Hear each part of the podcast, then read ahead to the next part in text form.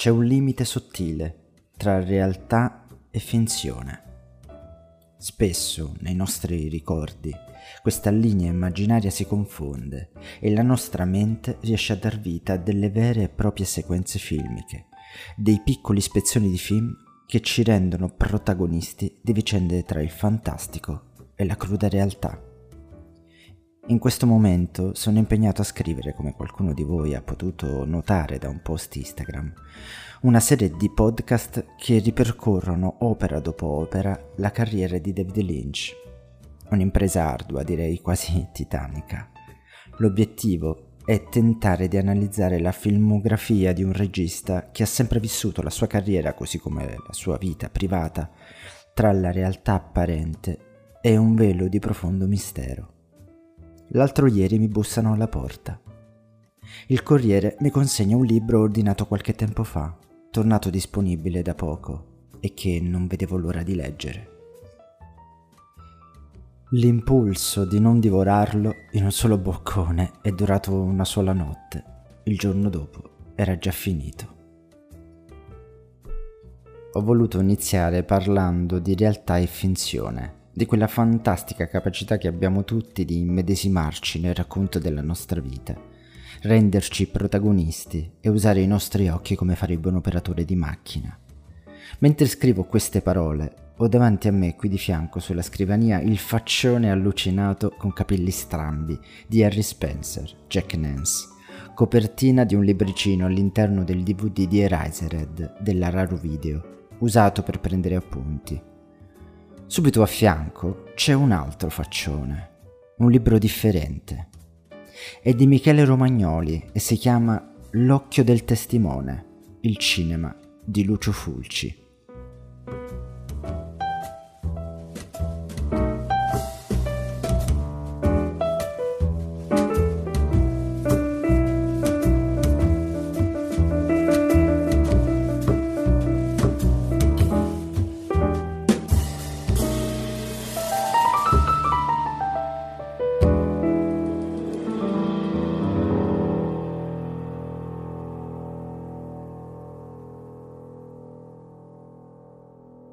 C'è stato un effetto valanga nella mia mente. Il primo film che ricordo di aver visto di Lucio Fulci è Paura nella città dei morti viventi.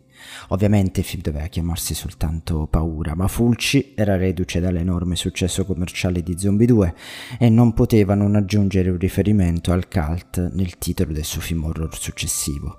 Dicevo che è stato il primo film e fu una grossa delusione ho sentito una punta di vergogna nello scrivere delusione parlando di questo film, perché ad essere sinceri, quello impreparato ero io.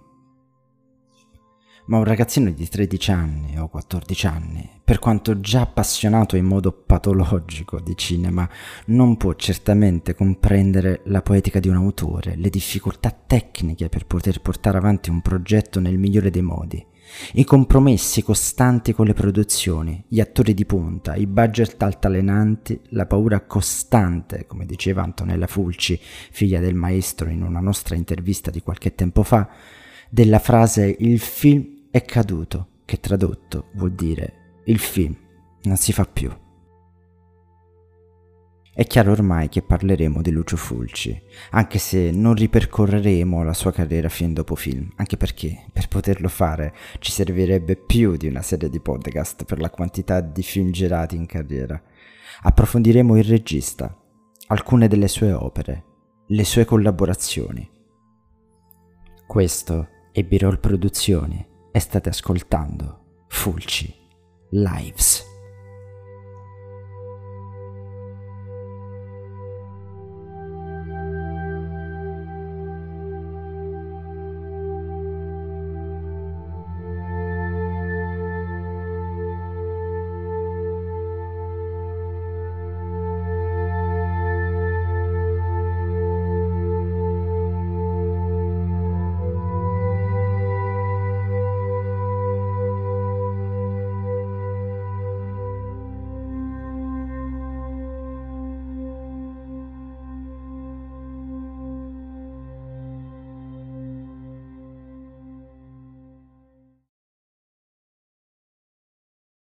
Quando sei mister zero sei felice, in fondo vivi nel liquido amniotico, stai perfetto, ti muovi. Poi alla fine ti costringono a uscire e venire su questo mondo, come diceva Pirandello, involontario soggiorno sulla terra. Odio il tempo. È la nostra schiavitù. Siamo schiacciati dal tempo. Non lo si può fermare. Odio l'idea che debba arrivare domani. E poi a me che cazzo frega del domani? Se potessi il tempo, vorrei poterlo comandare, muoverlo a mio piacimento, fermarlo quando mi va, andare avanti, andare indietro. Ma questo non mi è possibile. Sono un uomo e solo nei miei sogni il tempo non esiste. Faccio cinema e se il cinema è un sogno, allora solo con lui posso manovrare il tempo. Questa è la sua idea di tempo, che in realtà credo sia l'idea di tutti. Il vero mostro nelle nostre vite si chiama tempo. Famelico, inarrestabile, divoratore di malinconiche serate estive e lutti di un nero profondo. Il tempo assorbe tutto, nel bene e nel male, e malattia e cura. Il cinema è sicuramente una delle forme artistiche più alte per imbrigliare il tempo.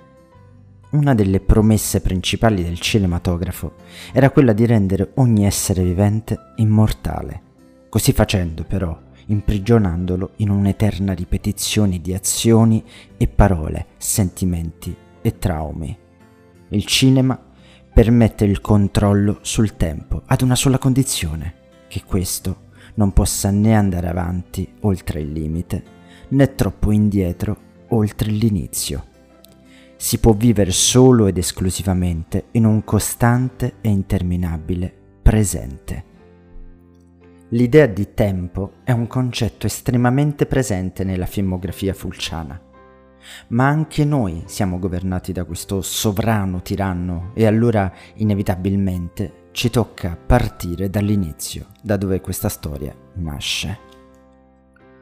Tutto nasce con una donna, anzi con molte donne, se vogliamo essere precisi. Lucio Fulci cresce in una famiglia tutta al femminile, a Trastevere. Cresciuto, pare militasse fra gli intellettuali del PCI, ma per volere della madre si iscrisse alla facoltà di medicina che però non portò mai a termine. Come nelle migliori sceneggiature, pare fu un giorno di pioggia che tutto per Fulci cambiò. Era innamoratissimo di una donna, ma allo stesso tempo era uno squattrinato senza il becco di un quattrino. Si girava e rigirava alla rovescia un vecchio maglione e a suo dire faceva il presentatore di un fakiro chiamato Burba. Piantato dalla ragazza, disperato e dubbioso sul suo futuro, il vento gli fa arrivare addosso un pezzo di giornale. Fulci lo legge e apprende che si tratta del bando di un concorso d'ammissione al centro sperimentale di cinematografia, che riapriva i battenti dopo una lunga pausa post-guerra. Probabilmente non avendo molto da perdere, Fulci si lancia corpo e mente in questa nuova avventura. Feci l'esame e mi interrogò Luchino Visconti. Luchino Visconti disse, senta, lei che lo vedo abbastanza preparato, mi dica, lei ha visto Ossessione? E io gli elencai col mio caratterino tutte le inquadrature che aveva copiato da Renoir. Ci, fu un silenzio di tomba. Mi raccontò poi Germi che tutti quanti dicevano questo lo caccia via a pedate dato il carattere di Luchino. Luchino mi guardò e mi disse bravo, lei è un, è un candidato che ha coraggio e mi ammise col massimo dei voti al centro sperimentale. Era una scommessa. Poi le prime illusioni, un'altra ragazza, la telefonata di Steno, la Farnesina. Ed è proprio con Steno, Stefano Manzina, che Fulci inizia la sua carriera di aiuto alla regia. A quanto pare il suo predecessore non andava molto d'accordo con Totò e fu chiamato per sostituirlo. Da quel momento in poi la coppia Steno-Fulci diventa indivisibile. C'è intesa sul lavoro, ma c'è anche un profondo rispetto e una profonda amicizia tra i due. Il maestro Steno, così come Fulci, l'ha sempre chiamato fino alla fine gli insegna il mestiere, come si sta sul set, il metodo migliore di approccio con gli attori, soprattutto con quelli di nome. Insieme mettono mano anche alle sceneggiature e la formazione di Fulci sembra ormai completa. A un certo punto Orson divenne amico mio perché dice tu sei un giovane colto, sprecato in queste cose. Dico no guarda, io sto benissimo. Con il mio maestro, Steno, ho vissuto momenti straordinari, forse i più belli della mia vita. Era un uomo meraviglioso che mi considerava come un figlio, o meglio, che io consideravo come un padre, anche perché mio padre morì molto giovane, quando ero ragazzino. Arriva il momento del distacco anche da Steno. Gli fu proposto di lavorare alla settimana Incom, il cinegiornale. Accettò ben volentieri per la paga e per la poca responsabilità. Ma qui, ora, siamo di fronte al grande passo, al momento decisivo, che lui scherzosamente riassume con mi sono fatto fregare, avrei continuato a fare lo sceneggiatore. L'esperienza della settimana Incom dura un anno circa, poi per una serie di problemi interni in cui lui c'entra veramente poco, viene trascinato via da quell'impiego. Ora è di nuovo senza lavoro e senza soldi.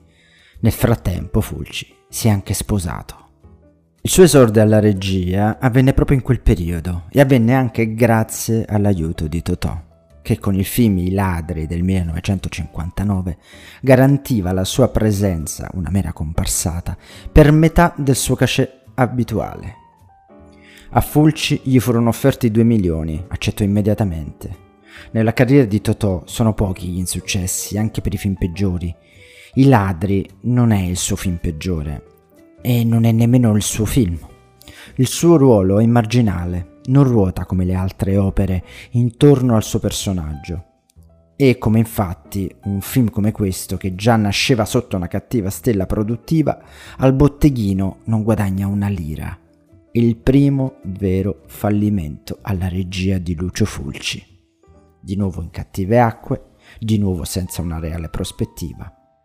Ma era un'Italia diversa, c'era una gioventù differente che stava venendo fuori, ragazzi e ragazze che muovevano le gambe e braccia a suon di rock and roll. C'era uno strano orologiaio a Milano, uno che tutto voleva fare nella vita tranne che l'orologiaio.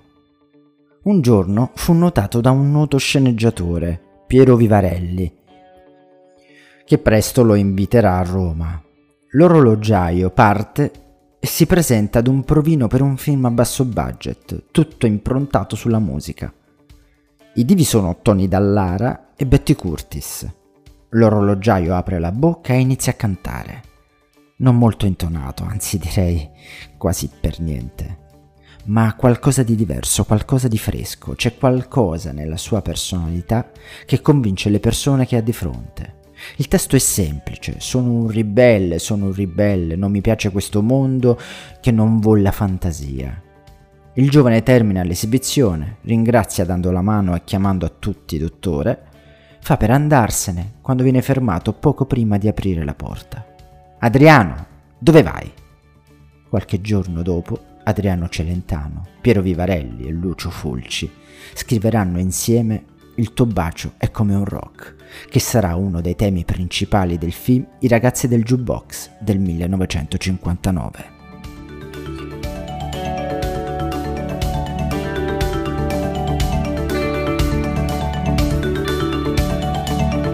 Il film va abbastanza bene, tanto da richiedere un sequel, anche se non narrativamente parlando. Urlatori alla sbarra del 1960 Ritorna Celentano con un'altra canzone scritta da Vivarelli e Fulci, 24.000 baci, che addirittura arrivò seconda a Sanremo quell'anno.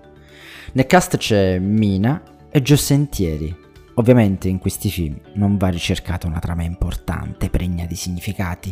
Si suona una buona musica, una musica che rispecchia in pieno quegli anni. Infatti sono gli anni dove questi stessi giovani scendono in piazza e manifestano le loro idee il loro dissenso verso un tipo di società che non li rappresenta e lo fa soprattutto con la musica contro quell'atteggiamento paternale e moralista della democrazia cristiana. Quelli che negli anni a venire sarebbero diventati le icone della buona musica italiana, in quel periodo erano i giovani scansonati, ribelli, senza un futuro, urlatori appunto, da mettere alla sbarra. Lucio Fulci si è assicurato un futuro nella commedia all'italiana come il suo maestro Steno e fino al 1966 non si occuperà che di questo per il cinema. Porterà una nuova coppia comica, un'altra piccola rivoluzione, ma di questo ne parleremo nella prossima puntata.